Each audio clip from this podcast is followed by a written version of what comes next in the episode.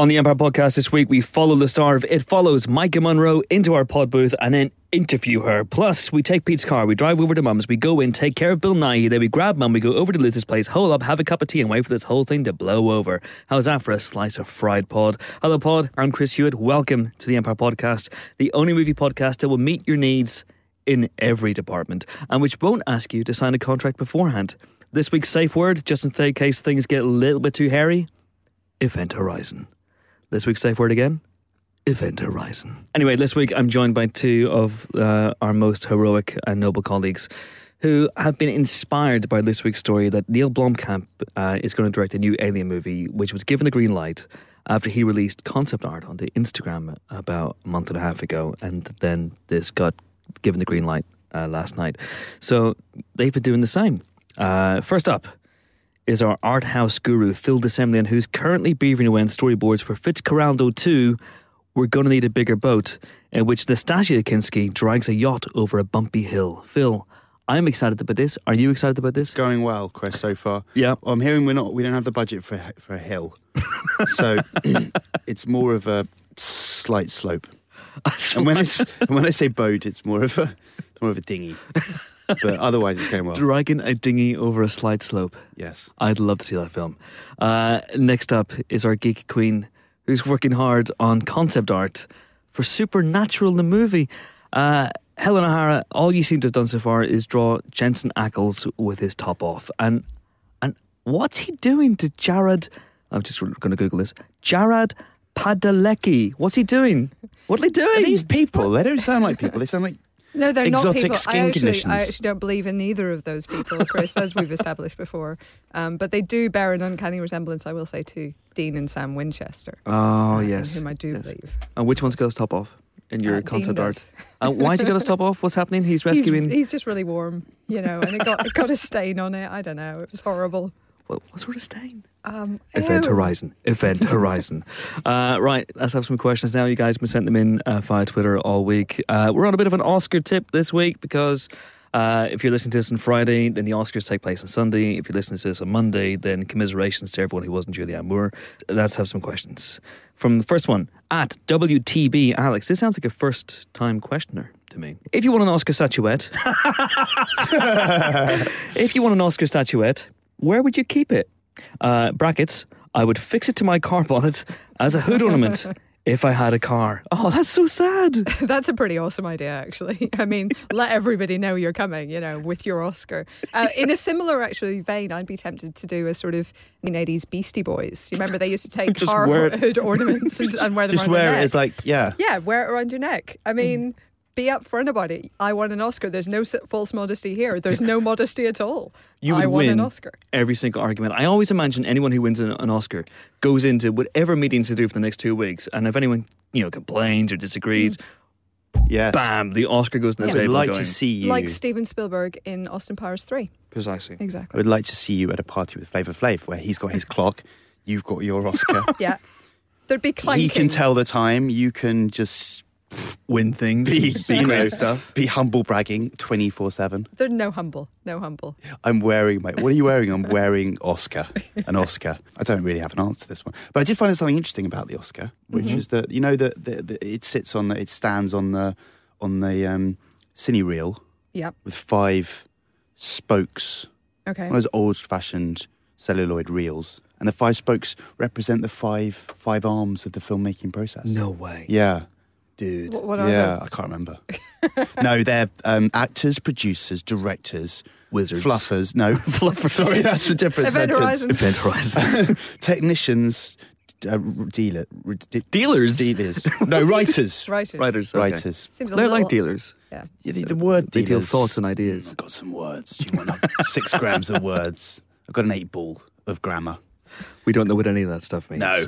Again, I I, researched I, cannot condone any of Phil's references at this moment in time. Uh, I, I know what I would do with mine, What's that? which I would obviously win um, for something awesome. I would go around Kevin O'Connell's house. Kevin O'Connell, if you listened to the podcast a few weeks ago, is the man who currently holds the record for most number of Oscar nominations without a win. Uh, is it 20? 18. 18? Hasn't been nominated since uh, 2007. I would go round his house and I would taunt him mercilessly with it. I thought you you were going to hand it over like a No. s- like a mensch, but no. No, no, no, no, no. I would let I would let him get ever so close to touching it, and then I would just pull it away at the last minute, and the Oscar as well. If you ever came Event close Horizon. to winning an Oscar, I would Kanye the shit out of it. I would come up on stage and I would say, Chris does not deserve this. I would give it to anyone else. I'm gonna let you finish, but I wouldn't let him finish. I wouldn't let him start. I'm gonna let you finish, uh, but David Spade is the greatest comedy actor of all time, and he deserves this. Is that what you would say? Uh, I no, I would just probably hit you. Thanks, Phil. no, Chris, I'd be delighted, thought but we I wouldn't. friends. I don't think you should taunt this man. I feel he must No, feel I a bit like Of course I wouldn't That's taunt him. relentless number of times he's got his hopes up and then had them dashed. maybe by the last time he, he just wasn't getting his hopes up at all. You know, maybe he was just going along, having a nice red carpet. party, and Can you imagine if he went? He actually did win. The next time he gets nominated, if he just gets blazingly drunk now because he thinks I'm not going to win, and he just takes to this podium, hey, and just embarks upon a diatribe This against is how yeah. this is how terrible speeches happen. that would be an amazing idea. Uh, That would be fantastic. Yeah. Uh, I don't have a mantle. right? I would keep it next to the only other award I've ever won. I won something a few years ago, uh, and it's it's on uh, like my DVD shelf in my house, and I would keep it next to that, and it would make the other thing look like shit. It really would. It yeah. would, Yeah. but let's be honest, none of us. You might, Helen. Aw, Honestly, you might win an Oscar. what do you think I'd win it for? Costume design. Well, that's true. I am famously stylish. That is a pretty damn good costume you've drawn there on Sam or Dean Winchester. it just seems to be a thong, but it's a pretty good one. it's a well designed one, right? It's keeping everything where it needs to be. What would you What would you like to win an Oscar for? Um, Best animated short. Best animated. That would be good, actually. Best animated short. Yeah. All right, okay, it's settled. Next year, then.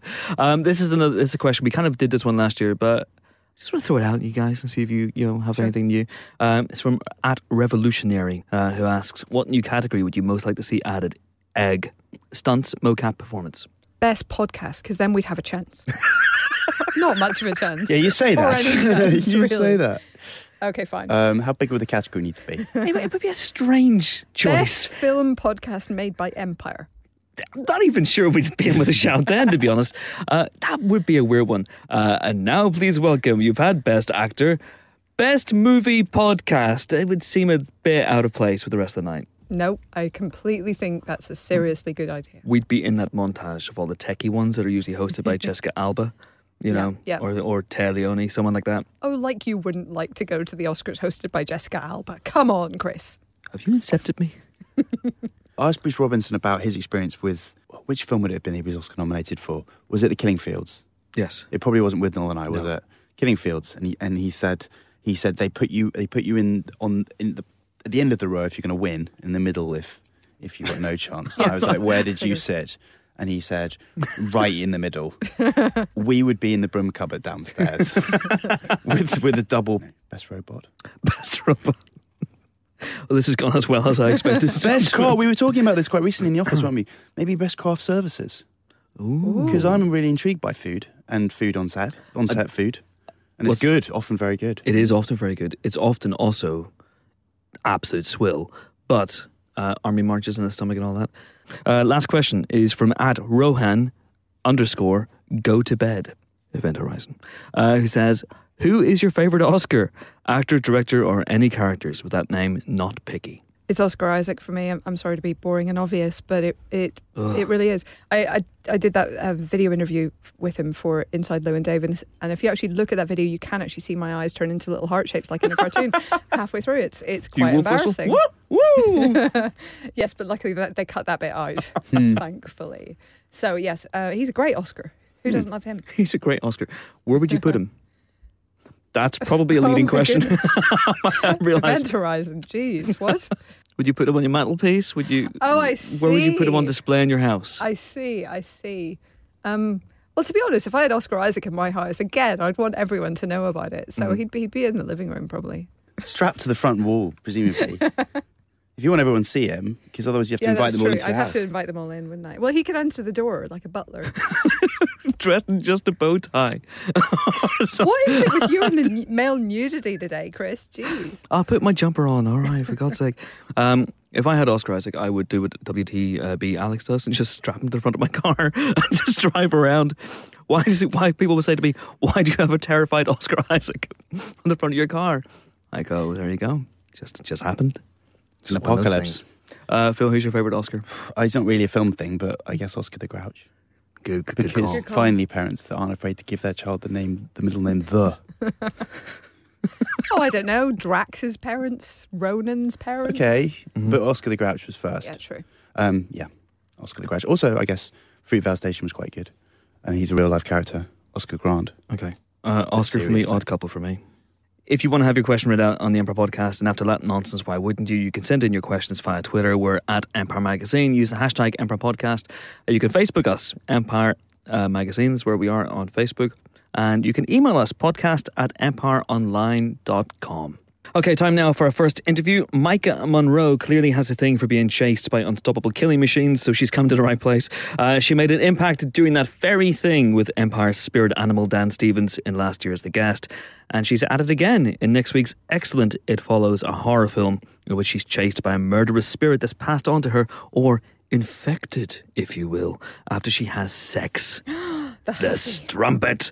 Uh, rubber up, kids. Mon- not for this interview, but uh, just in general, be safe. Monroe popped into the pod booth this week to talk to Phil and myself.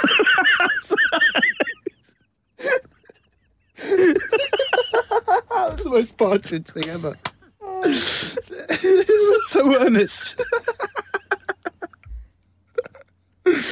Sorry, Ali. Sorry, I just lost it because Phil. I can see Phil losing it. Uh, we're delighted to be joined on the Empire podcast by the star of It Follows, Maika Monroe. Hello, how are you? I'm good. How are you? I am very, very good. Thank you very much. Thanks for coming in on a long press tour for this film. We were just talking about it. You started last year. Yeah, yeah. That's- last year May Okay. in Cannes. Yeah. So it feels like feels like it's been a very long time. It must feel, in a way, like you're almost in the movie, but instead of being chased by some sort of sex creature, uh, you're being chased by uh, the same question over yes. and over again, Uh, yes, that's that's correct. and it's just always there. yeah, always what there waiting. you to the film? Yes. So yes.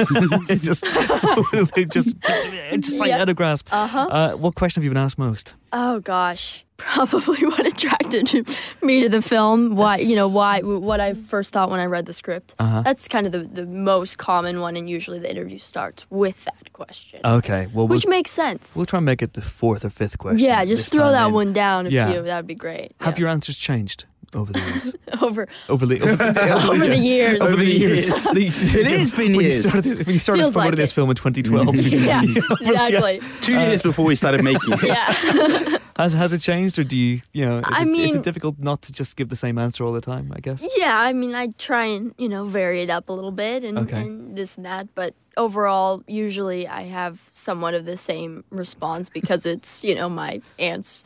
It's the truth. It's, It's the the truth, truth. Yeah. and it's yeah. Okay.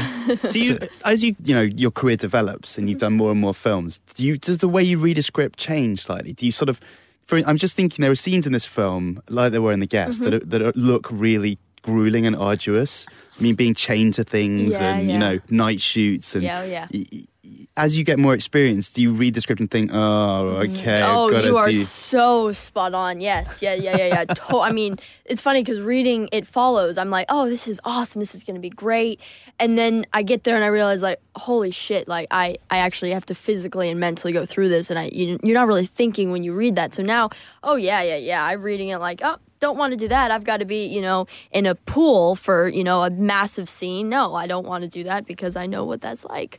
Um, so, so definitely. Oh yeah, I, I'm paying attention to that now for sure. Ignorance is, ignorance, I guess, is bliss, isn't it? Yeah, something like that. Yeah. We, we don't want to give very much away. We, I mean, we love this movie. Yeah. It's really, really fantastic. We don't want to give too much away Yeah. to ruin it for people. But let's just say that there are only presumably about three or four pages of script where you're not at a peak of sheer psychological exhaustion. Yeah. Those must have been the fun days on set, though. Yeah, the fun days on. Yeah, there's. Yeah, there was. Yeah, probably about. God, it was. Yeah, very few pages that that were not like super incredibly intense. Um, you know, screaming and and running and stuff like that. It was quite nice. Yeah. I don't really even remember those though, with everything else. The happy times. Yeah, the happy Before the dark times. times. So, what attracted you to the project? Good one. Well, I I uh, I read the script and thought it was incredibly odd. I saw Myth of American Sleepover, the the director's first film, and um, it's so you know weirdly brilliant and amazing and so so different. And I just thought you know you have that kind of dreamlike hazy feel, and you throw a horror movie into that. Um, I thought it would be uh, really interesting, and and I think the the director is incredibly talented, and I I really wanted to work with him. We should put a, just a tiny bit of plot context. Context, I, I guess. could give a little something. Oh, if you could. Oh, oh yeah. you no, wanna give was- it. You give it. Leave this to me. Yeah. I'm gonna leave that. Please, I want to hear. You go ahead. So there's some people, and they live in like it's in America, right? It's in America. Okay. Yeah. And good, then good. some things, and then the demon. Yeah. The and then I demon. A demon. It's a sort of a, A demon. demon. Demon. A go- goblin. Okay. Some form of sex goblin. I was hiding for quite a lot of it, I'll be honest. I'm hazy. Maybe you should take the reins on this one.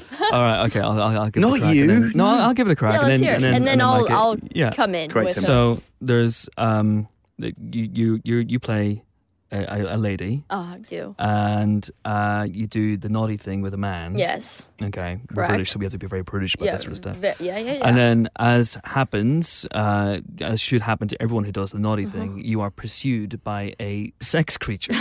uh, that's basically my take on it. Uh, who sure, sure, punishes yeah. you, wants to punish you by killing you. By killing Um, you, yeah. And then you're chased by a succession of, it takes different forms. Forms. Yeah. And so there's a tall sex creature, and then there's a, Yeah. yeah, there's a an old lady and stuff. Yeah. But yeah. you probably can sell it But No, I think that's yeah. kind of. Yeah. I mean, There's I. a I poster quote there. yeah, I would. Yeah. yeah. God, that's great. We should tell David. Get that there. Um, yeah, I mean that's yeah, that's pretty That's pretty much spot on, I would, I would say. pretty good. Pretty spot on. Yeah. Um, but it, what the film does, uh, I think Phil and I both loved, is it has this just feeling right from the off, uh, in the, in the sort of the, the, the jaws opening, if you will, with Yes. the character who's not you. Uh, there's this feeling of just inescapable dread Yes. that something is going to get you, and that's obviously the situation your character is in, where she's aware that this thing is coming after her, Mm-hmm. and it will never stop, and it can't be stopped. Yeah. Um, it's such a tricky headspace to put yourself in. It's not something you can really go method on. No, do- you can't. So how did you, can't go really. about doing that? Um, well, yeah. I mean, it's it's difficult because I've never um really experienced those things. That's me knocking on wood. That's not wood. Yeah. I'm not even sure this is wood. Well. I'm Yeah. just pretending that it This is. is Yes, definitely. Yeah, definitely. yeah, looks like it. Um, plastic version, but uh, yeah. So it's. I mean, at least for me, because I, I want to make it as as real as possible. I think for for horror movies, you have to to make it at all believable. Yeah, you have to have the performance, hopefully somewhat grounded. Um, So for me, I'm just I'm using you know my own my own personal kind of darker spaces, things that that can bring me to those those places um, quite easy. And then of course, you know, half of it is the imagination and and um, kind of living in that, which is not enjoyable to live in that at all. So um, yeah, before these things start to unfold, but before she does the naughty thing, the, why am I saying that? Before she has sex with this guy, they go on a date and they go, they, they're queuing to see a film. yeah, I think they- they're seeing Charade. yeah, something like that. I yeah. thought it was really interesting that they're going to see, you know, which one? Okay, maybe that's Yeah, a character detail too far. Yeah, that, that's a question for David because he has so many odd little yeah. things, the little details that that um, people start noticing throughout the film that are just so odd, Yeah. but kind of amazing. It's nice. It must be nice though for you, for your character, because she has this game that she plays with with her date, who Mm-hmm. Yeah. turns out to be a lot more than she bargained for, obviously. where it's like you have to guess what the, who the other person would be if they weren't themselves Uh-huh. Yeah. in in eye shot. Yeah. and and then why? I think it's a great game. Have you Like, ever played it? it? was so much fun. Have I you played? haven't. You sh- okay. I but but I would like to. Yeah, I've I've actually forgotten about it until you reminded me now. Yeah, it's Give a it good a go. game. Yeah, it's a really clever. I thought that yeah, Yeah. that's really interesting because Yeah. it tells a lot about Yeah, someone, and then someone. and then he goes, "I'd like to be that child," and then you work out why he says that Yeah. quite quickly. yeah, quite Um, quickly. Why he wants to be a kid again Yeah. to reverse time. Yeah. Mm, absolutely. Mm-hmm. Um, the last time we saw you was in The Guests, Yes. a film we absolutely adore as Yeah. well. Uh, what is it about you and being chased by unstoppable killing machines? Is this yeah. is this just coincidence, or is this something you said your agent? Right, I want to be chased. I want to be chased by yes no mm-mm. um i i it, it was just i mean by total chance i i read the guest and and saw Adam's work, and I was like, I need to do this, and I fought for that role, and I wanted I wanted it so badly, and then it was kind of the same with It Follows. I just thought the character was so interesting and challenging, and and um, just such a cool director, and kind of something you know super unique that that people haven't really seen in a horror movie. Um, so it, it it's for me it's I can't I, I'm not going to be like oh I don't want to do I don't want to do any more horror. I, I mean who who knows what happens? For me I, I if I'm getting good scripts and characters then I, I want to do it and I'll fight for those roles. So um, yeah but it was just by chance that, that, that, that these came back to back. And you read this one while you were doing the yeah well I, I. I sent my audition tape while I was on the on the guest on the set of the guest pretty sure like in my trailer um, we just filmed the, the couple of scenes for um, for the audition for It Follows. Yeah. It's amazing though because we, we absolutely um, love both these films uh, uh, as I said. And Dan Stevens is someone who we adopted as a kind of spirit animal I think that's in a way fucking great. after That's after the great. guest. Yes. uh, he seems to be he's a, he's a national treasure for, He for us Good at God, least. that's amazing. He hasn't Yeah. signed the paperwork. Yeah. No, uh, it's a No, matter yeah, of time. His lawyers It, it will happen. It will. I, I I believe that. Yeah. He knows this as well. yeah. He does. Good. He's good. stu- not been back since, as we said, but we're hoping. Yeah, we were a bit creepy and weird with him, uh, Yeah. but, yeah, but that's that's fine. Yeah. It's okay. You okay there? You got it? yeah. Yeah. We have cheap microphones. Yeah. this place. what, can I, what can I say? Um, but that that film uh, must have been an absolute blast to The make. guest. Yeah, oh, it was great. I mean, I don't know. Have you guys met uh, the director Adam yet? I've only spoken to him on the phone. Yeah, spoke to him. on. Okay. Um, he's nuts. He's crazy, amazingly crazy, and um, and and the writer Simon is probably one of the funniest people I've ever met. Just his super dry sense of humor. Um, so, and even the producers, the, the two produ- are just amazing. It's just an amazing group, and they always work together on their films. So everyone's super close, and and obviously Dan's amazing. You guys know Dan, and so we, I mean, we're filming in the middle of nowhere, New Mexico. Um, so there was literally a Taco Bell and maybe uh, like Carl's Jr. So maybe the finest dining. so basically, yeah. So we had a lot to do. Um, so we bonded, and and it's just such. I mean, such a fun group of people. So we were, I mean, laughing our asses off half the time, and then you know running from killers. And Yeah. It's a pretty funny film, and it's got you Yeah. know very strong tongue in cheek, sort of tongue in cheek Terminator, I guess is how you might describe it. And I know you talked about the scene where where Adam emerges, f- uh, Dan rather. Yeah. Adam. Adam. Did Adam? Did Let me show you how to do this, Dan. I'm going to take my shirt off. I'm going to go method directing. Gonna go method Dan came that. out of the shower with his top off, obviously, and it's a it's a kind of it's hilariously funny, really. It I guess. And I read that you, you said that he you to the end of the shoot because he was still working on his. Mm-hmm. So were there conversations with Adam going, Dan, how you doing? He's got I've got five abs. Yeah, I've get- only oh, one more and one then we're good. more up there, and then it'll be even, and it'll be good. Oh yeah, he was working hard for that. But there's some dispute over whether it was six abs or eight. Eight. It was eight? No, no, no. It was No, six. six, okay. Dan's probably saying eight, isn't he? No, I He's think he's. I think eight. he's. I think he's. He's. the world's first ever nine pack. Yeah, nine pack. Nine just you can't see his face. It's just abs. Just abs. That's all you're looking at, really.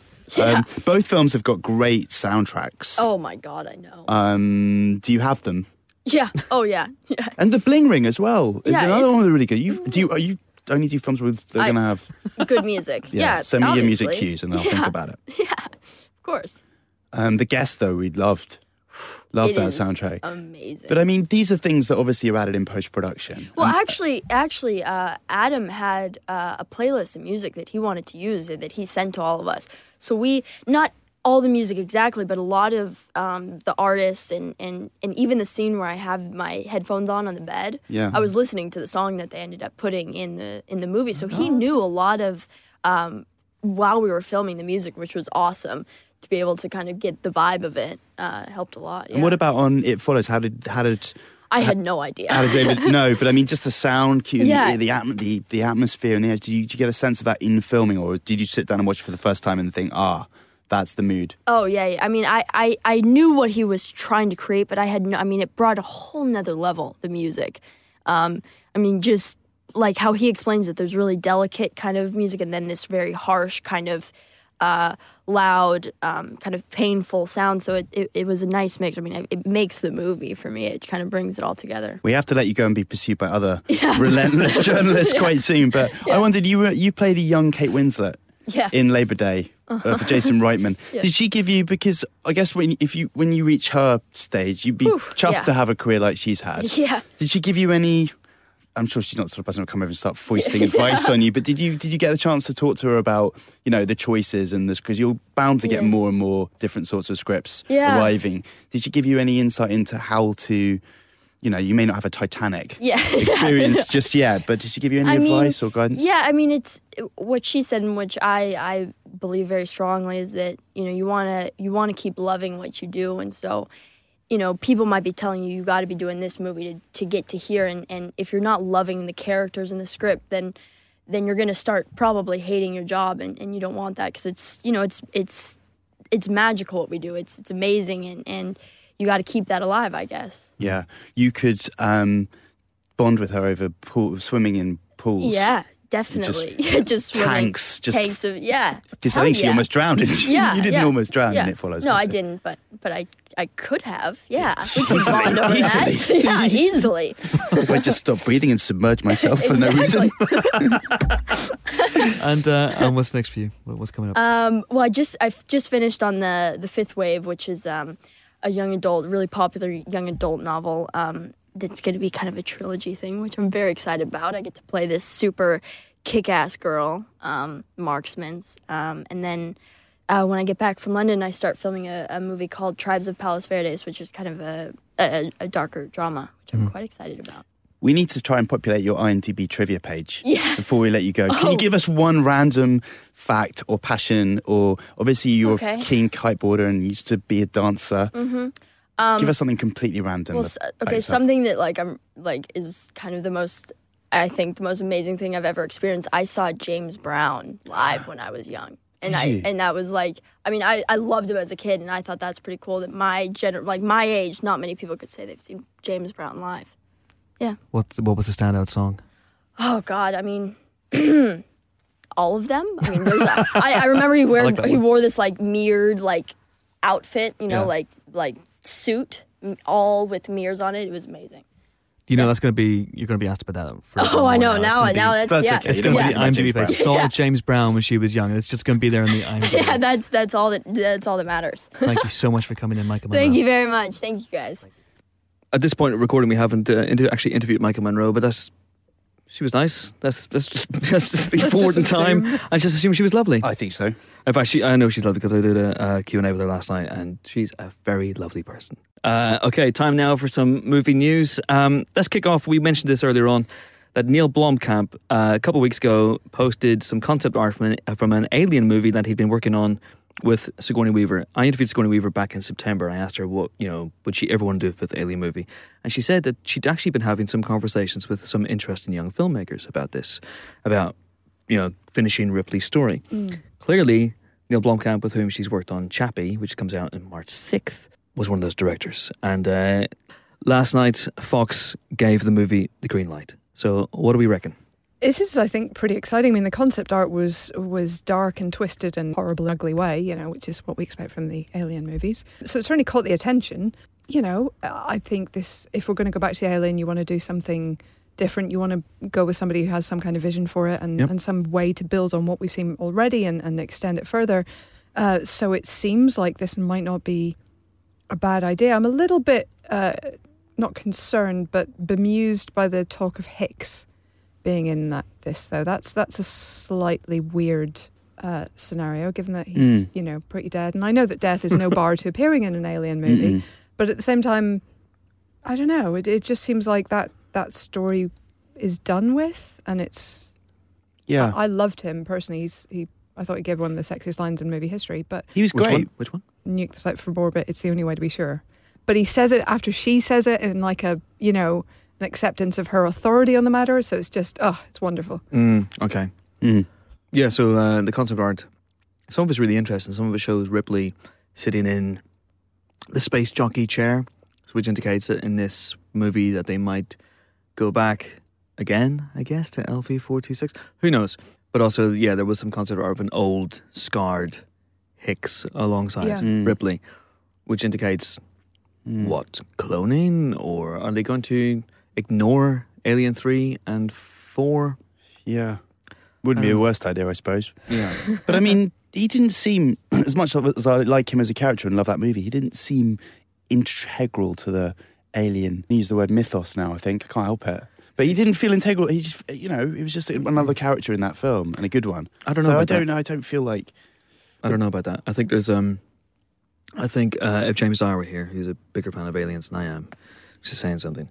I think there's a group of people who grew up loving aliens and loving Mm, the Yeah. end of aliens. I think I've talked about my, my love for the, the end of aliens and in the Mm. past when they get away from the explosion at the very, very end and the rush of adrenaline you get, and then you put on Alien 3 and it all just turns to, you know, mm. dust. Uh, and so, you know, it's been a group of people. I think Blomkamp's probably the same age, probably right, right you know, Mm. age group for that.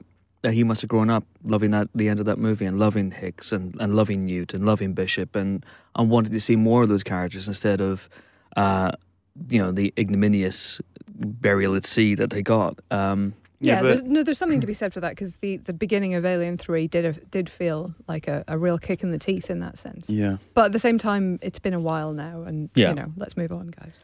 It's gonna know, be- it's, it's it's good to have new characters sometimes and Yeah. not just keep going back to the well. I think It's going to be a tricky one, isn't it? If, how, how do you introduce a character to a modern audience when the the film that that character last appeared in came out in 1986? That could be quite an interesting one. So here's Hicks, everybody, and then if you don't know who Hicks is, uh, we recommend you rent Aliens.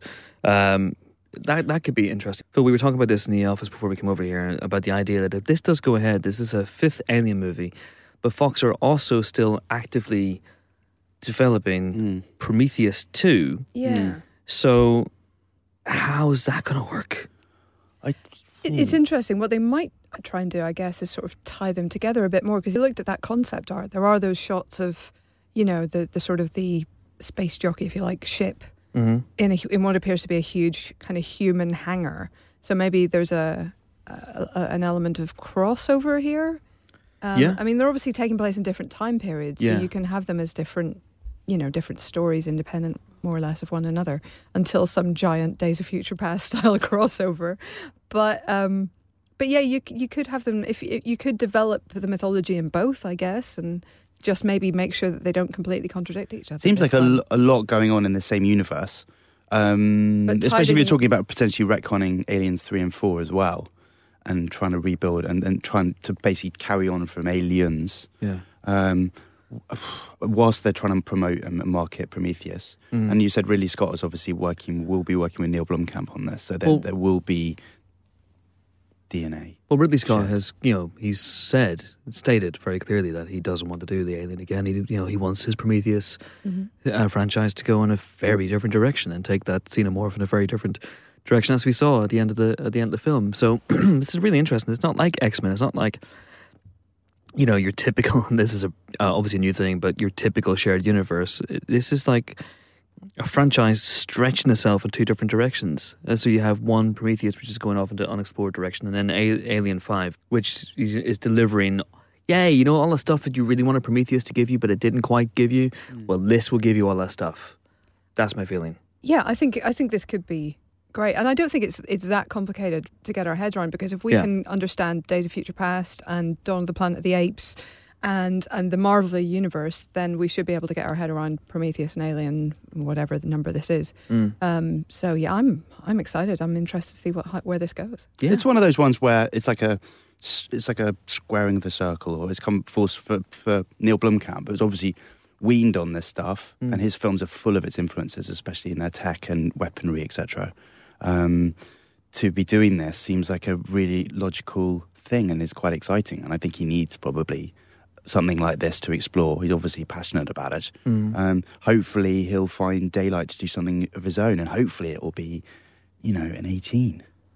I think that's Yeah. going to be a big factor. I think it has to be yeah. balls out and scary and you know violent Yeah. because I think you know you can't keep your powder dry, and, and that's going to be a discussion with the studio, I'd imagine, for him. Fingers crossed, though. It is interesting because the end of Alien Resurrection, it's so far in the future. So Mm. how does Hicks? Oh wow, it's going to be fun finding out. Um, speaking of fifth installments, uh, this week we had the official announcement that production is underway of Pirates of the Caribbean. Dead men don't wear plaid. Sorry, dead men don't wear tails. No, dead men don't declare taxes. No, dead men do. Some, what, what do they do? They don't. Dead men tell no tales. That's what they do. That's what they do. Javier Bardem, Geoffrey Rush is back as Barbossa. Kevin R. McNally is back as the character he plays in that franchise. You've got other people as well. Brenton Thwaites, Brenton Thwaites. the guy that really the whole the whole franchise hangs off. Brenton Thwaites. Yes, Jen- Johnny Depp. Sorry. Oh, Johnny Depp, yes. Yes, Oh, back yes, as. Captain Jack. Uh, and he's looking for the, the Trident of Poseidon. I'm so excited about the Trident of Poseidon. I didn't think after the Fountain of Youth I could get any more excited about a movie MacGuffin. But the way they're heading towards relentlessly towards the haddock of eternal life, We've had the loom of fate. Why the, not? the whelk of mystery in Pirate Seven. I, I this is the sort of shit that gets me out of bed in the morning. The Trident of Poseidon is a thing, a thing that they'll be trying to do something with. It'll be Does that mean it magical or not? Yeah. It'll be. It'll have. Th- I'll tell you one thing for sure. It'll have three prongs. It, it might not have three prongs. Well, it's trident. It's in the name. Ah, that's what it means. Um, Well, yeah. the- we know it's a powerful artifact that bestows upon its possessor total control over the seas, Told you. which kind of sounds like uh, the w- the the one in the last couple of films or That- before the Fountain yeah. of Youth. Yeah. Um, and and we have ghost pirates, deadly ghost pirates, which kind of sounds like the ones we had in the first film. Yeah. Um, it's it seems to me a li- and we have a member of the crew's Bardem. I'm not liking your subtext here. I've got to be honest with you, Helen. but go on. Well, it it feels like maybe a little bit of a let's let's be charitable and call it a greatest hits. Oh. But Now if they get the Trident now of that's what I call Poseidon, Pirates of the Caribbean, Yeah. Volume 5. I would five. genuinely, if they called it that, I would be there in a heartbeat.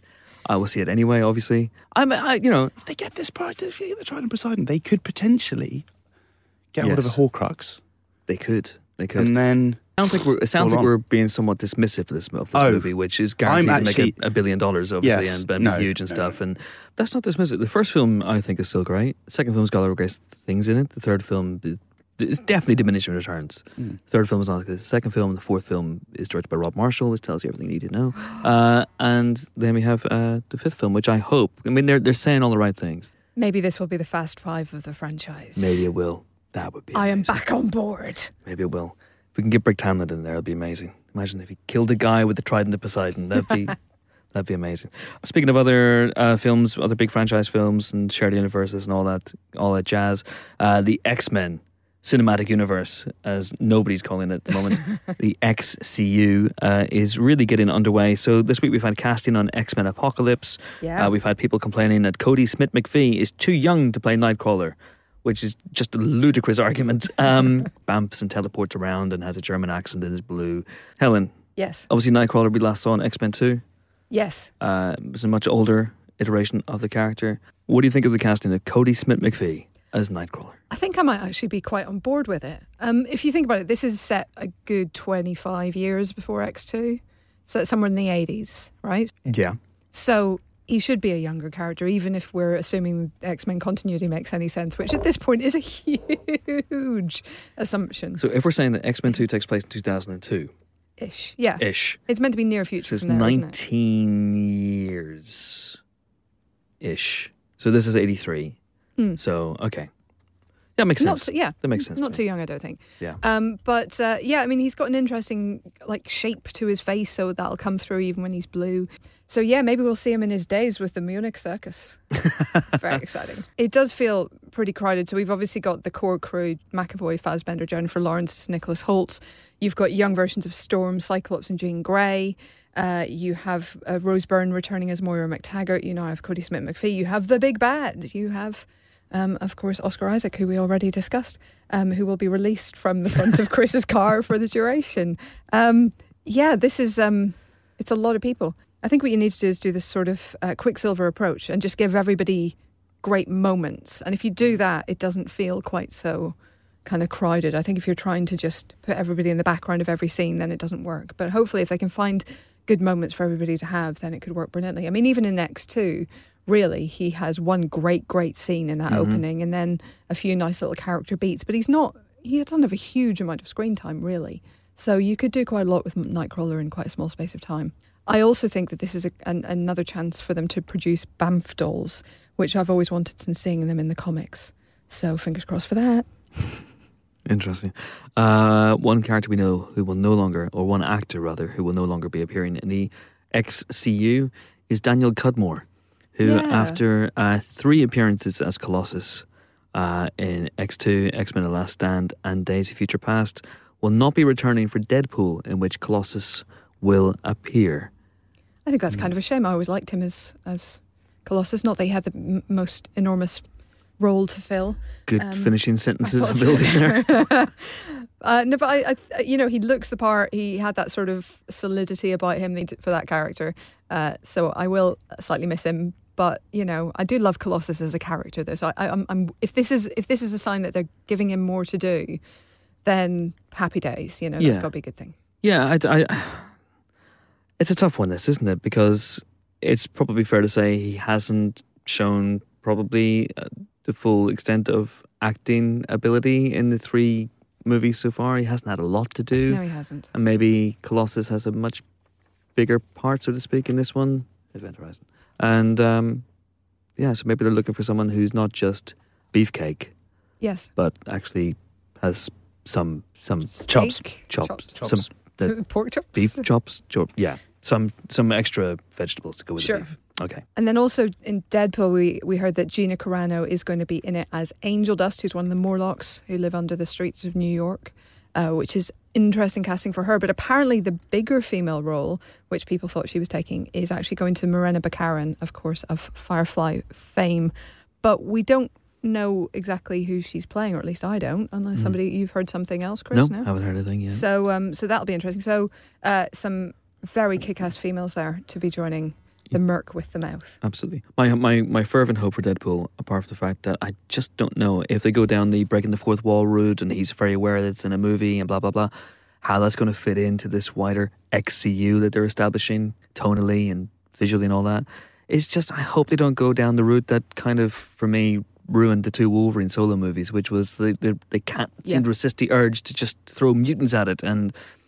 The Wolverine was such a good. If he'd just been in Japan fighting people who weren't mutants, you have that awful last 20 minutes where it turns into a Bond film. It just, that's crazy to me. But if you keep it pared down and just have a fairly relatable low budget situation. I think we're it talking might work. about a one in, one out policy now, aren't we, on, on mutants and X Men films? Yeah. The nightclub casting strategy, I call it. really? Yeah. Casting it's like, no, sorry, mate. So Daniel Cobur's name's not down.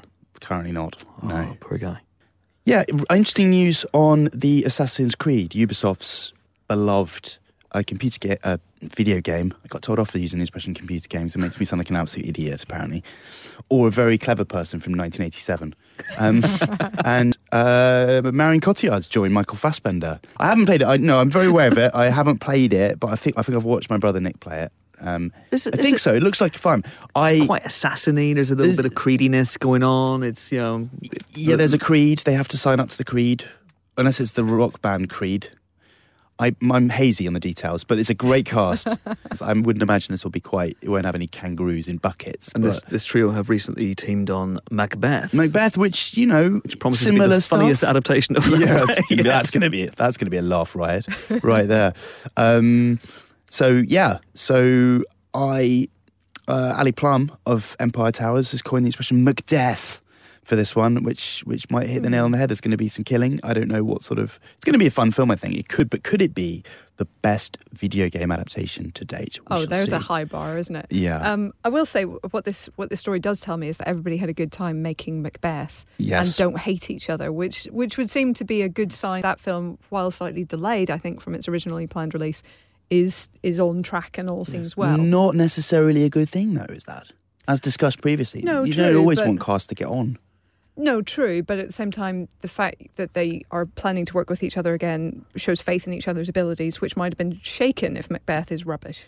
I would imagine Fassbender and Cotillard would be hard to persuade to join a comic, video game adaptation, potentially. So it must be a because good they one. are people that look, are very scru- scrupulous about what sort of roles. That's impugning everyone else that's ever been in one. I shouldn't say that.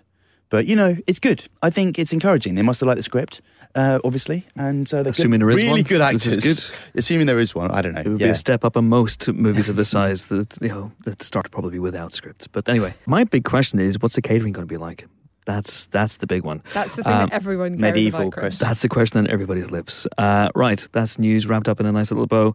Let's have a second guest on the show. Uh, he's national treasure, a living legend, the Bill Nighyest man alive, with the exception of Phil Semlyen, of course. He's been bloody brilliant in a host of things, from Love Actually to Pride, and yes, as my intro made clear, Shaun of the Dead. Uh, he is, of course, Bill Nighy. He crops up next week in the second best exotic Marigold Hotel, the sequel to. Um, he came in recently to talk to Phil and Ali Plumb about that movie and a whole heap more. Now, long-time listeners of the podcast will know that every now and again we have a a sound snafu, and uh, we had uh, another one on this one. So I think this interview was actually recorded on someone's iPhone, as far as I can tell.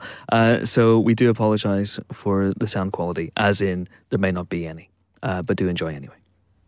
Bill, I'm going to start with a slightly odd question, but I don't really mind asking odd questions, um, as you'll find out from the rest of this interview. But tell me the story of how you became the president of Crystal Palace's Women's Football Club. Basically, I became the president of Crystal Palace women's football team because I got in the wrong cab. And I got in a cab, and Charles, who turned out to be the cab driver, said, Will you speak to my wife?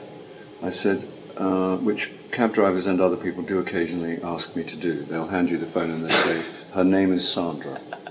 And you say, Hey, Sandra, how are things with you? And uh, I said, Yeah, okay. So I spoke to his wife. And he said, but prior to the phone call, he said, well, we've had a bit of a row and we haven't spoken for a while. And uh, I wondered if you might have a word with her. I said, well, what am I going to be saying to your wife? He said, well, just tell her that, you know, that to come to her senses and let's discuss it. I said, I don't think I'm going to be saying that to your wife. Anyway, I spoke to his wife. And afterwards he said, you see, it's difficult because I'm a cab driver, therefore I'm out of the house a lot. But also, uh, I am the manager of the Crystal Palace women's football team. And I said, oh, right, well, I'm a Palace supporter. And he said, well, I know that. And then later he said, there was a big, there was a silence, and then he said, you wouldn't be our president, would you? and it was, I don't know, and normally I would, you know, I do avoid being those, you know, taking any of those kind of uh, positions, but I just thought, because it was the ladies' team, and I don't want to be celebrity fan or, or celebrity anything, frankly, uh, but I did think, yeah, why not? It was quite, it was quite, a, you know, and, and it was, uh, you know, I'm creating the role, given that there's never been a before. Um, and uh, and it's turned out to be quite good fun. And we had a we had a Q and A recently to raise money for the under 15s, I think, or something, to go to California for 10 days and play, you know, play all the, the, the schools over there. And uh, that was hilarious. And we had a very good evening. And we raised, raised some money. So, uh, you know, I am proud and pleased to be. He calls me, Charles calls me El Presidente. Do you have a uniform? It sounds Uh, like you put. Well, I'm pretty much wearing, I'm dressed as the president as we speak, which is pretty much what I wear enjoying your epaulets and your medals, Bill. Yeah, well, I should have, shouldn't I? How are they doing at the moment? They're doing very well. They've got a very lively uh, system, and uh, you know they're in good shape. Because you're uh, a Croydon, a Croydon man. Uh, were you a Crystal Palace fan, sort of brought up? Is that, Yeah, it well, just I- coincidence. Yeah, my, my my my father came from Croydon, and my brother and my sister have lived in and around Croydon all their lives. And my grandfather, you know, my grandparents were in Croydon. But in fact, I grew up in Caterham, which is near Croydon, and um, uh, and everyone around there would be a Palace supporter because they're the nearest big club. So, um, and I and I also help out with a, a charity down there um, for uh, disabled children. There's a box which um, the club pay half of, half of per year, and we have to raise the other half, and the, and the kids come down and they get in the box. That's brilliant. So it's a cool thing. Here's to that. When we last spoke, you probably don't remember me speaking to you when we spoke last, but it was for about time. I spoke to you about how people approach you in the street and what they talk to you about, and you Yeah. told me that you can tell pretty much from their age. Oh yes. 25 to 35, Yeah. Shaun of the Dead, 35 Yeah. plus, Love Actually. Yeah. With the success of the best exotic Marigold Hotel, and I am no way in any doubt that I this one's now. going to be success now. Do you have 65 year olds or 60 year olds? I coming am out? now poster boy for OAPs. Mm. I made the cover of Saga magazine. What a That's privilege. Do you know? Do you see what I'm saying?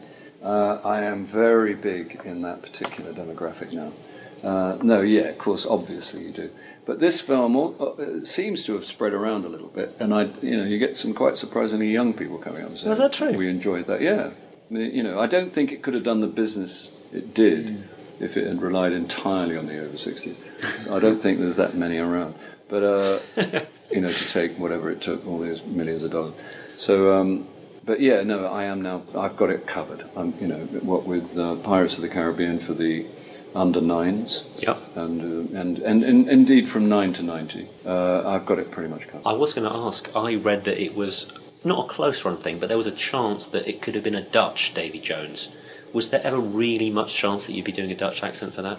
Yeah, no, I remember taking a call in the back of a car on the way home from work, and Gore Verbinski, the director, uh, was. I wasn't uh, entirely uh, sure that I should be in the film, and he was saying, uh, "Come on, you know, it's a pirate movie. How many times do you get be in a pirate movie?" I said, "Well, yeah," and then he said, "I said, well, and I, the reason I was reluctant was because I didn't know how to play it." Uh, it wasn't because of any disrespect to the film. I just thought I don't know what to do. And, and he, I said, "Well, how would he speak? How would he sound?" He said, "Wet." I said, I said, "Okay, that's good. That's fine." I said, "But where about? Where am I? You know, that's you know, I get it. But where would he come from?" He said, "Well, you know, he could be Dutch." I said, "Dutch? Why Dutch?" He said, "Well, because the the ship is called the Flying Dutchman." I thought, "Oh yeah, right." And I was thinking, nobody knows how to do Dutch because I mean, Dutch is like you know, I'm quite good at accents, but Dutch is, sort of, you know, it would take six months if you could indeed pull it off. And then I quickly said, what about Scots? And he said, well, how does that sound? So I ended up in the back of this car doing a Scottish accent, uh, trying to do a wet Scottish accent in the back of a car.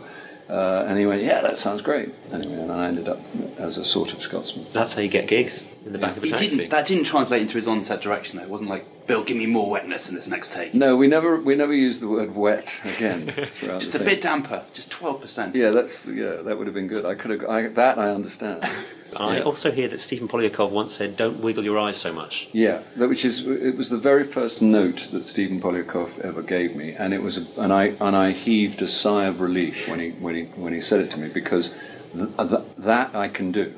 I know how to stop wiggling my eyes about. If they come up and they and they and they hand you some psych psychiatry. You know what I mean? Uh, Well, they talk about secondary energy and primary energy. Well, then I just, you know, I mean, forget about it because I don't know what you mean. Because acting is a very is a is, couldn't be more of a practical um, uh, activity. You know, I mean, it's like you need practical help. It's no good, you know, psychology up to a point, but not really. In the end, don't wiggle your eyes about. is is my kind of director. I was trying to tell George V that the Russian arm of his family had been slaughtered in a basement.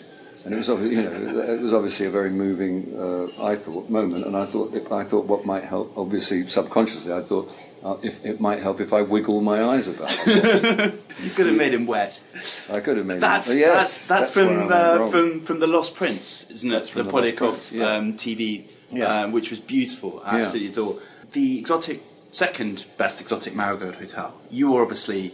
Uh, uh, the Don from the first film on the cover of Saga magazine, new demographics, the big, the big Yeah. man, Yeah. Richard Gere. This guy, Oh, I mean, yeah, he's yeah. done a few things previously, but he's Yeah. not probably that well known in these circles. Turns up on set. Do you embrace him first day because he doesn't really know? You guys have all worked together. You've bonded. You've had a lot of fun together on the film. It looks like it was a lot of fun to film. Yeah. Do you? Is there a little bit of frostiness to start with, or do you just No. embrace him into the? No, he was he was uh, immediately embraced. I had actually worked with him once before when I was very young, when I was twenty something, and he was twenty something, obviously. Uh, no, he entered the language very simply. You do become invisible, uh, I observed when you stand next to Richard Gere, uh, which is quite handy. If you know, if you want to take a break from being visible, just go and stand somewhere near Richard, particularly with with, uh, with the female uh, population of the world, uh, which is something that I'm accustomed to. You know, it's not. Has he been on the cover of Saga magazine? I don't think so. You know, eat that. The second question is he El Presidente? No. Has he, has he got any connection or any influence over the Crystal Palace ladies football team? I don't think so. You know. You presumably he would have mentioned it. He would have. They would have told me. In fact, like, he'd be president. Come on, let's face it. If he called up now and said, "Do you know what? I'd like to be president," if they, you know, I would no longer be president. Let me say this to you though, Bill. If you were standing next to Richard Gere in front of the Crystal Palace ladies football team, you would not be invisible. They would be looking at you. Well, that, yeah, the- because uh, it, it, it's probably the only situation in which I would remain visible. Yeah, because I am El Presidente. Quite so. I wondered if there's any analogy with your experiences on Harry Potter because you came to the franchise quite late, I suppose, in the day, and everybody had been working for a long time in this world, had been established, and you had directors repeating films, and you came on a little late in the day. Was it? I mean, even as an experienced actor, um, was it? Is it is there just a tiny sense of first day of school when you turn up on Oh set? yeah, but then that's the same with every single job. Um, I hate starting jobs, and any actor will tell you. And it doesn't matter how long you've been doing it. it, it I am not sustained by precedent. I'm not reassured by you know anything that's gone before. Um, and the first day on Harry Potter was the same as any other day. You don't sleep. You arrange to be as exhausted as you possibly can before you walk on the set. You're paranoid, insecure, and unsure. Uh, that's standard.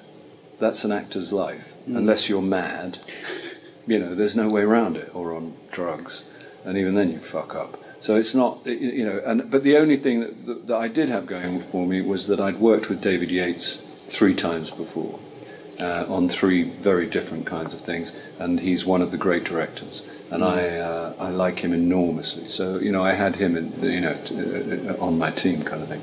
So that helped a bit. Going back to getting kind of noticed, uh, I was wondering after The World's End came out, one of the things that I wanted to talk about as soon as I finished watching the film was that's Bill Nighy. He's doing the network. He is the network. Do people ever talk to you about that? And, Yeah. and following on from that, how did it feel to set up one of the best jokes in the film with just what is it that you want to do? Oh yes, yeah. It felt very, very good. I was very, uh, I was very um, flattered that those. I was very pleased that those actors should speak with my voice. The fact that Martin Freeman at one point spoke with my voice was very, very satisfying. I'm a very big fan of Martin's and a friend of Martin's, and uh, that amused me a lot. Uh, people do ask me about it. Yeah, as uh, again, you know, the 25 to 29 or whatever they are, usually male, um, not always, but they, they the, That's the the name of your memoir right there. yes, quite the Edgar Rice, uh, Simon Pegg, Hmm. uh, Nick Frost brigade. They are, you know, I am. They are very well disposed towards me as the older member of the franchise. I am one of the only, I think, four other actors who have been in all of the Cornetto trilogy, which is uh, uh, some distinction. And uh, yeah, people often ask about uh, about the World's End and and about you know Shaun of the Dead and about Hot Fuzz. Does anybody ever say to you, "Oh fuck off, you big lamp"? Uh, not yet, but it's a great line. It's a great line. It's a fantastic line. It's a privilege to be given that, to be receive that insult. I know. And when was the last time someone whispered in your ear, "Oh fuck, wank, bugger, shitting ass, cunt, hole"? Because you told me before that people do genuinely. They see you on the street and then they come up to you in your ear and go, yeah, "Shit, fuck, oh yeah." Yeah, yeah. No, that's true. Uh, that happens on a regular basis. They also say, "Hey, kids, don't buy drugs. Become a rock star. People give you." free." That's another big one. Or Ant or Dec. That's another one. this is a great line. Just shouting Ant or Dec at you. the, the, the finest moments in love, actually, I think everybody would agree. Um, but that's obviously a Christmas staple, but it's not your only Christmassy film. This is a very tenuous segue No, I like into into probably one of the lesser explored corners of, of your illustrious CV, which is the Bergerac Christmas special from 1991. Jesus. I don't know if you've been oh. asked about that today. I would imagine probably not. But I just I don't even. Was have it a a Christmas question. special? You were, yeah, yeah. I had a look. At YouTube. You on, played Santa, yeah, Christmas Bill. special. Did I? No, not Santa. No, no. I had a look on YouTube. You could tell me I did, and I'd believe you. Oh no, really? So really? long It was a while ago. Did you? You were. I think you were scheming against John Nettles' character. I was a bad guy. I remember that, and I know I remember doing the job, but I uh, I can't remember anything about the story or anything like that. Do you? Was it? Was it fun? Was it Was Christmas? it, it was a Christmas special. Blimey, that's quite posh. I, I, I I'm going to have that added to. Did it say Christmas special on my CV? Oh, Yeah, good. yeah, yeah. You, good. need, you need to get home and type No, it we want that. on- we want that on there. You're also in Minder, I believe. I was in Minder. I uh, I was I was also in the very first Wycliffe, Really? and I was also in the very first Peak Practice. No. Yeah, baby. I was uh, I was a pioneer in terms of both those series. I was in the I was in EP one. Wow. You're like the Christopher two. Columbus of the Yeah. Peak District. Exactly. I'm the guest red herring, you know, of the number one episode. Yeah, yeah. So uh, you, I've been around. I get around. Don't you, worry about it. You it. make things happen. Yeah, exactly. Were you in any way uh, part of the driving force that made Dad's Army a going concern?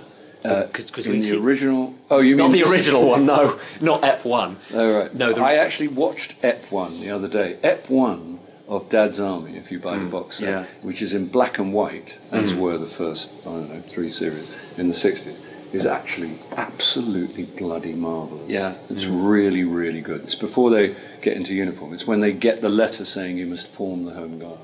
They're all in black suits in the bank Yes. and they have to audition possible army members.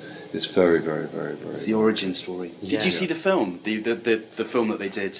no, The, they, they spun obviously out of the series. No, They shot it in just outside London in like Chelford St Peter. But you guys obviously went up and shot in Yorkshire and Scarborough, didn't you? Yeah, we were we were based in Scarborough. We shot largely in Bridlington, Beverley, Mm. and places like that. I was lucky enough to go on set.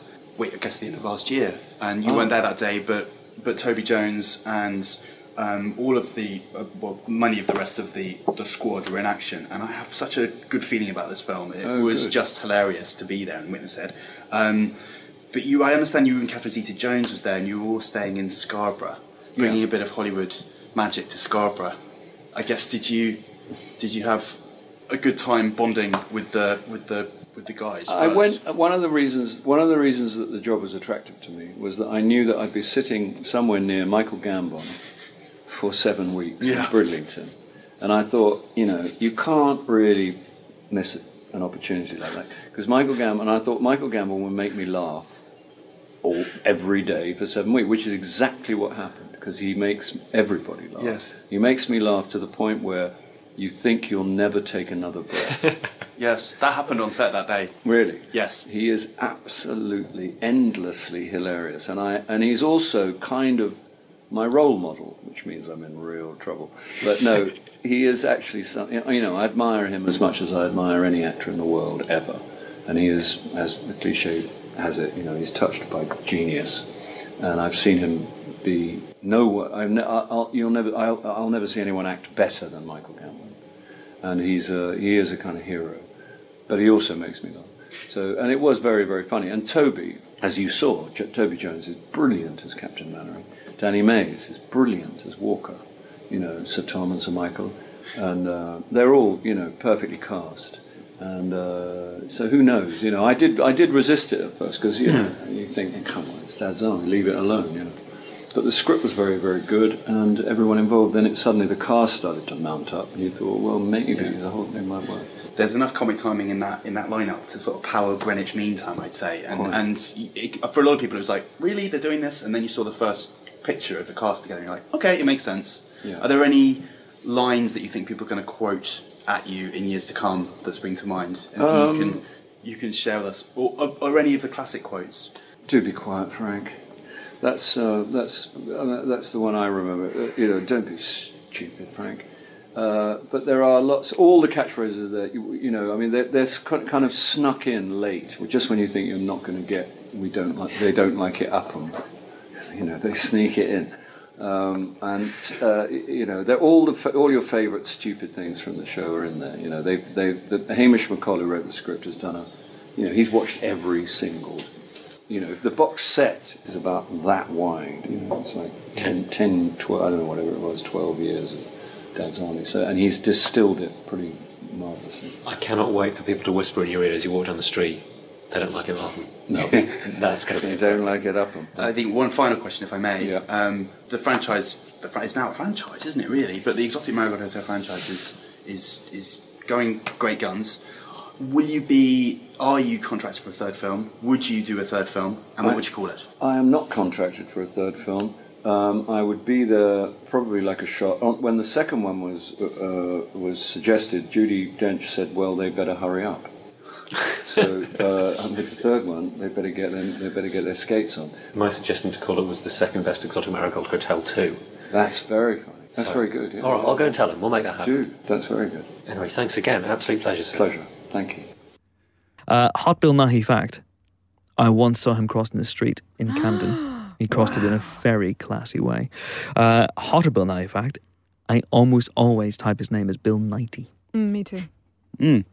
which is quite sexy, really. Yeah, that's the live sh- the live Schreiber. Uh, yeah, spell check. spell check true. nemesis. Some lovely reviews now coming your way. Uh, a lot of films out this week that deserve your attention. We'll really can only talk about three. We don't have a lot of time because Maika Monroe is about to bang on the door. Um, let's start with the big film about the world, the kinky world of BDSM. Yes, of course, it's Peter Strickland's The Duke of Burgundy. Uh, Phil Cat, Yes, you're a man who man. looks like he knows the kinky world of BDSM inside out. Um, it's just the way you have that shirt just shutting ever so tastefully just on the floor. Yeah. yeah, um, yeah. I should have put trousers on for this, but there you go.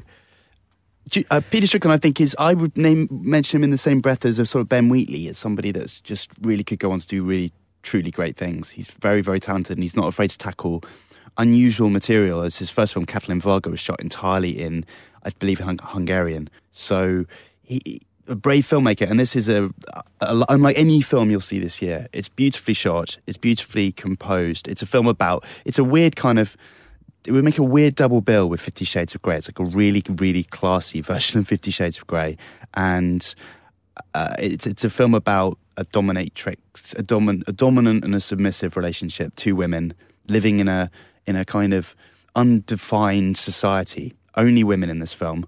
Um, it's sort of seventy. It feels like sort of seventies Italy in a forest. It's that kind of thing. It's like a it's just a it's just out of place and dislocated but it's the focus is on this uh, this couple they have obviously had the glory days of their relationship and they're at the point now where things are starting to get a bit done and boring and they they do there are things in this film that are s- sort of specialist interest should we say in, in terms of their sort of sexual proclivities but th- it's really a film about their relationship and about relationships in general and it- it's very em- emotional um, throughout this, and there's some astonishing things. He breaks the, third the breaks the third wall, breaks the third wall and the fourth wall. Um, it's got a beautiful soundtrack by um, Cat's Eyes, uh, which is fantastic, and I would recommend the heck out of it. We've given it five stars.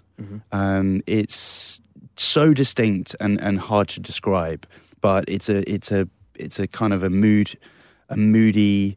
Um, strange, romantic, out there movie, and I would really recommend going to see if you can. Great performances. The performances are fantastic from both of the women, Chiara D'Anna and Sidse Babett Knudsen. Again, I always get the hardest words, the hardest names to pronounce.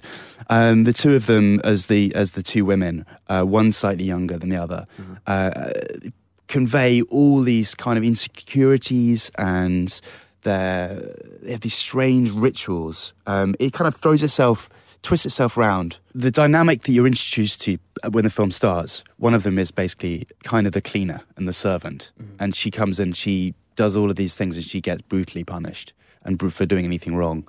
It's just like one of our issue meetings, really. It's a lot of, lot of a lot of kinky nonsense. But then, then you realise that actually that's not what's happening at all, and it twists itself around on its head, and the whole dynamic of the relationship shifts, and then it shifts again, and it keeps shifting uh, in really interesting and actually really quite funny ways. It's a funny film. Um, I haven't seen Fifty Shades of Grey yet, but I understand that it's not perhaps mocking itself in that way. And this is a film that kind of does. There's a there's a scene where a woman turns up to make a bed for them. They want a bed where one of them can sleep in a cupboard underneath the other one, um, and they have a very po-faced, deadpan conversation about how quickly they can have this bed made for them. Um, and it's kind of hilarious, but at the same time, it's in earnest. And and that's Peter Strickland can.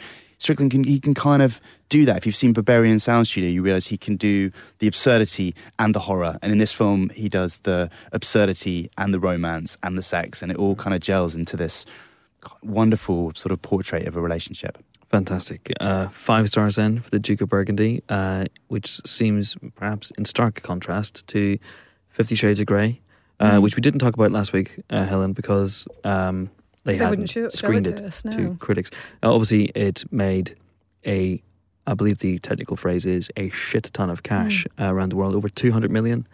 Uh, around the world last weekend, Yeah. um, with the people flocking to see Mr. Grey. I can tell from your face already what you're going to say. But um, I saw someone yesterday. I popped into cinema uh, very, very brief yesterday uh, to pick up some pick and mix with Nick, and, and um, we overheard a lady who was on her own who popped in and asked for five tickets to Fifty Shades of Grey. Five tickets for like a three o'clock screening. I just kind of think, okay, so are you friends? Joining you later. I mean, you know, but that uh, for me that kind of sums up the phenomenon that is Fifty Shades of Grey. But yeah.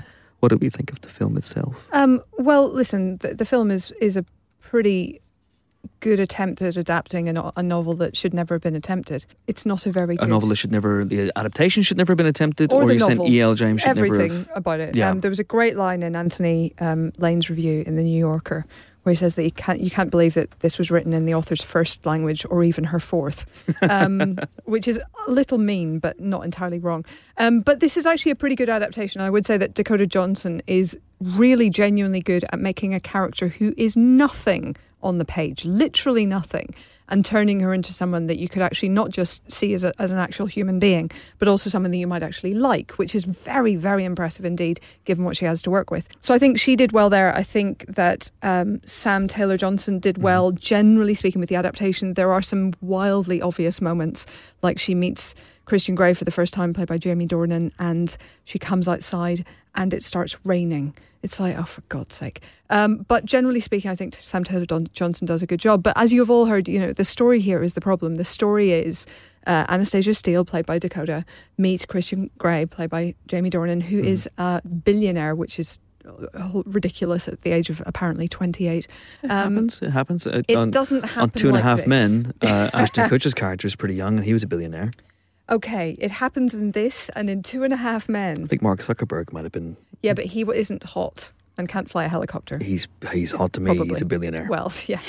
okay, gold digger. Anyway, the point being, uh, she falls crazy. Uh, she feels crazy about him. He's actually the same way and slightly stalkerish, but also wants her to be his submissive to his dominant, and get wants her to sign a contract agreeing what she will and will not do for him. Now there are great scenes here, like when they actually negotiate the contract. It's genuinely funny. It's clever. It's a little bit sexy. Uh, most of the time, this isn't sexy. Most of the time, especially when they have their clothes off, it isn't sexy, uh, and that's a bit of a problem. Isn't it a singular failure of a film that is built around the sex? I mean, everyone kind of is building up to it, so to speak, and going, "What's the sex like?" Yeah, but I think people are being uh, snide about this in a way that they wouldn't about things that are aimed at men. This is my. I think there's a, there's a tendency to be further down on this than we would be about equivalent things, and so I'm kind of a little bit, you know, when, we, when people in some reviews are reviewing the audience, well, that doesn't have anything to do with anything. Um, yeah, I've seen that a lot. people are, you know, the sex scenes are working for a lot of that audience. I think um, they didn't particularly work for me, and I do think that they're they're crippled by the fact that if you show him really getting into the sort of the sado side of BDSM, then it makes it very very difficult for a cinema audience to to to in any way feel for him or root for him. Mhm. And I think they've dialed back on that to the extent where it becomes, well, what's the big deal about all of this? I don't see where, where, where what all the fuss is about. The scenes where they're just having, you know, vanilla sex are probably a lot, you know, closer to sexy. So there are moments here that are really good and show something really special. I think Sam Taylor Johnson should come out of this with her head held pretty high, and she will obviously because it's made huge amounts of money all around the world and avoided the worst of the backlash that she could have expected. I think Dakota Johnson will emerge from this unscathed so far, at least. Uh, we'll have to see how the, the next two films that she signed up for go. And Jamie Dornan isn't terrible; he's just saddled with the worst bits. the worst bits and the worst role. Uh, so it's about as good as we could have hoped, but still, the two star review that Ian gave it seems fair enough to me. two stars then for Fifty Shades of Grey, which uh, I imagine most of you have already seen. Um, Or never will.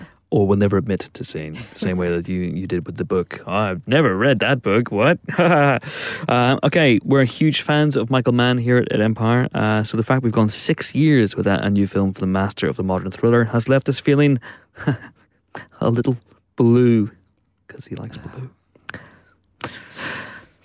but he's back, back, back this week with Blackhat, uh, a prescient thriller in which Chris Hemsworth plays a hacker plunged into a world of international but damned good-looking intrigue. Um, mostly, he'll try and find out why the hell I just pronounced prescient, prescient. Uh, but there you go. uh, Hell's Bells. I'm going to come to you once again on this yeah. one. Um, so th- this one starts off with a cyber attack, basically devastating a Chinese nuclear plant, uh, which is obviously a big problem. And the Chinese team up with the Americans to try and figure out what went wrong, because of course both countries understand that this is a big problem, a big concern. And soon enough, there's also an attack on the U.S. Uh, stock market. So it seems like they're right to, to to get together. Now, one of the Chinese sort of experts here used to go to college in the U.S. At, to MIT, in fact, where he was roommates with a hacker called Hathaway, played by Chris Hemsworth. He's now in prison, uh, but they get him out to help with this with this hack, which uses parts of a code that that pair made years before. That's that's that's where they kind of come in, and they basically go globetrotting to try and figure out what what happened, what went what went wrong, um, and who did it. Uh, essentially, so it, it's quite compelling for for stretches of this. I will say that they avoid a lot of the major hacker, you know, problems. They don't have people working on Macs, which very few hackers do. For example, uh, they don't have you know all of those uh, you know loading screens, kind of bars going across as everybody just stares at this green bar, failing to progress. Um, but they still do a little bit of the sort of hackers esque, you know, shooting through the computer's architecture like it's wires, and you're a bit like, dude. But Michael seriously? Mann's a man for, for whom, you know, verisimilitude is, is king. So, you know, he sent, for example, Colin Farrell on dummy smuggling Sure. runs for Miami Vice. And so I imagine that this is fairly uh, uh, true to actual hacking without wanting to strand an audience in a, in a sea of jargon. Yeah, I think that's probably fair. I think the the problems with it a little bit are, um, without wanting to get too into any spoilers, it feels like.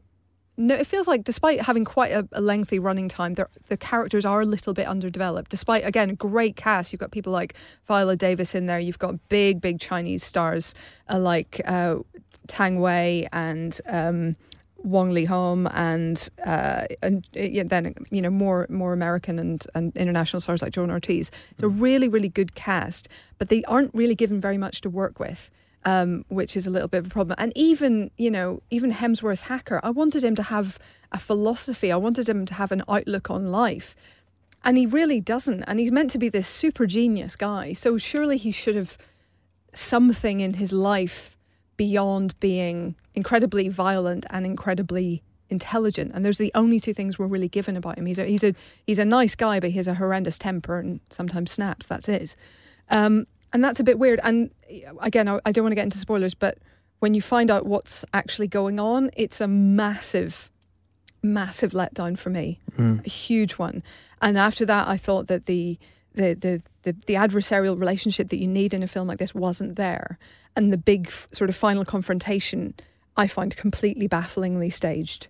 Uh, so it kind of lost me there at the end, but some really really good things there along the way. Okay, so it feels like a three stars uh, then for Blackhat. That's what we gave it. And uh, okay, we don't have a lot of time left, sadly, uh, so we're going to race through the also out. Also out this week is Cake, in which Jennifer Aniston is surprisingly excellent, although she didn't get Oscar nominated, which I believe was the goal. We gave it three stars. It's a harrowing drama and not your usual knockabout Jennifer Aniston comedy. Uh, also, there's a noodle begging Ethan Hawke time travel thriller from the Spierig brothers, Predestination, which we gave four stars, and that's out this week. Uh, there's also a, another less good time travel thriller project, Almanac. So it's good. It's a good week for uh, time travel movies. And that's it for this week's Empire podcast. Join us next week for more formulated fun when we'll be joined by the wonderful Margot Robbie. Event Horizon, Chris. Event Horizon. Uh, until then, it's goodbye from Helen. Goodbye. It's goodbye from Phil. Goodbye. And it's goodbye from me. I'm off to clean off the bugs on Oscar Isaac's face. Not a sex thing, it's because he's on my car. Event Horizon. See you next week.